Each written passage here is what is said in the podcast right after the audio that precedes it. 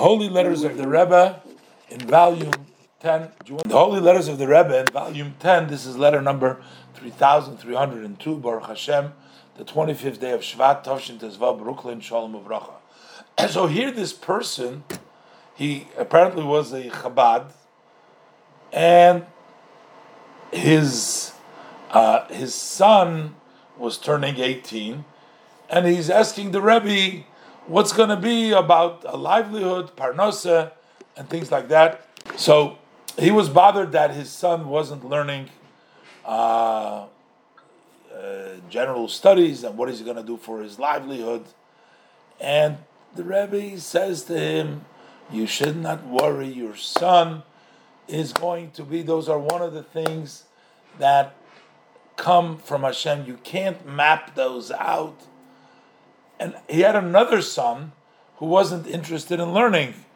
Uh, and the Rebbe says, You're not worried about him, what to do, how to get him. Wait, let's look inside. The Rebbe says, You write about your son that you're bothered that he doesn't know general studies, and you don't know how is he going to settle in the future.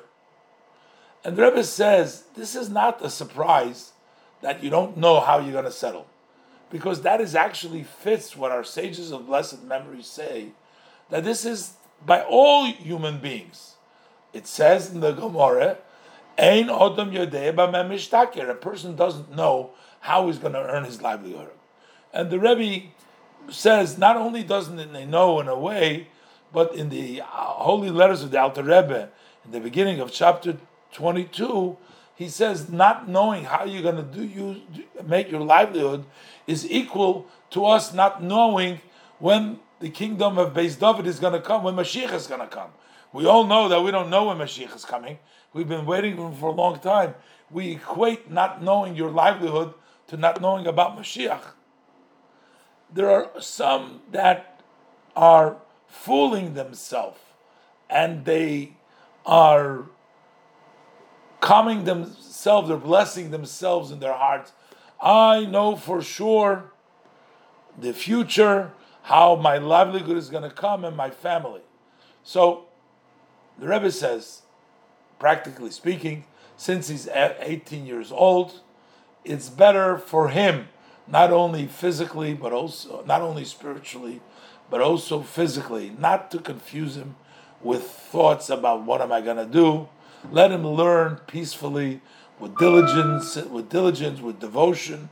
And the one who sustains and feeds everybody has certainly already prepared his pipeline for his livelihood. And what difference does it make if at this point we don't know what that pipeline is? It's there. The Eberster has prepared it for him. And a father, the is talking now to the father, especially that you had the privilege, that you were educated in the walls of the yeshiva of Tomchei Temimim Lubavitchi Yeshiva, you should be thankful and praising the blessing Hashem Yisbarach. That notwithstanding all the obstacles, all the blockages, and all the holocausts, because he came from Europe, God forbid, uh, may God protect us. Abishta granted you.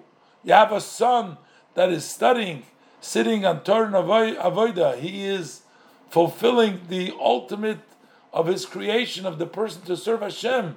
Why are you complaining about? I'm surprised, the Rebbe says, that immediately when you write about your second son, that he doesn't have that zitzfleish, what we call he can't sit, the diligent, and Mela, he is wasting time, even though he's a talented young young man. But I didn't find in your letter that you're troubled by it.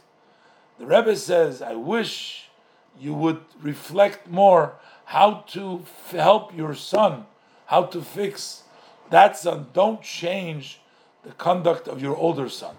The Rebbe says, self understood, I'm not here to give you musr, I'm not here to rebuke you, chas v'shalom. But you asked me my opinion. I must describe to you the way I see it, and that's the above.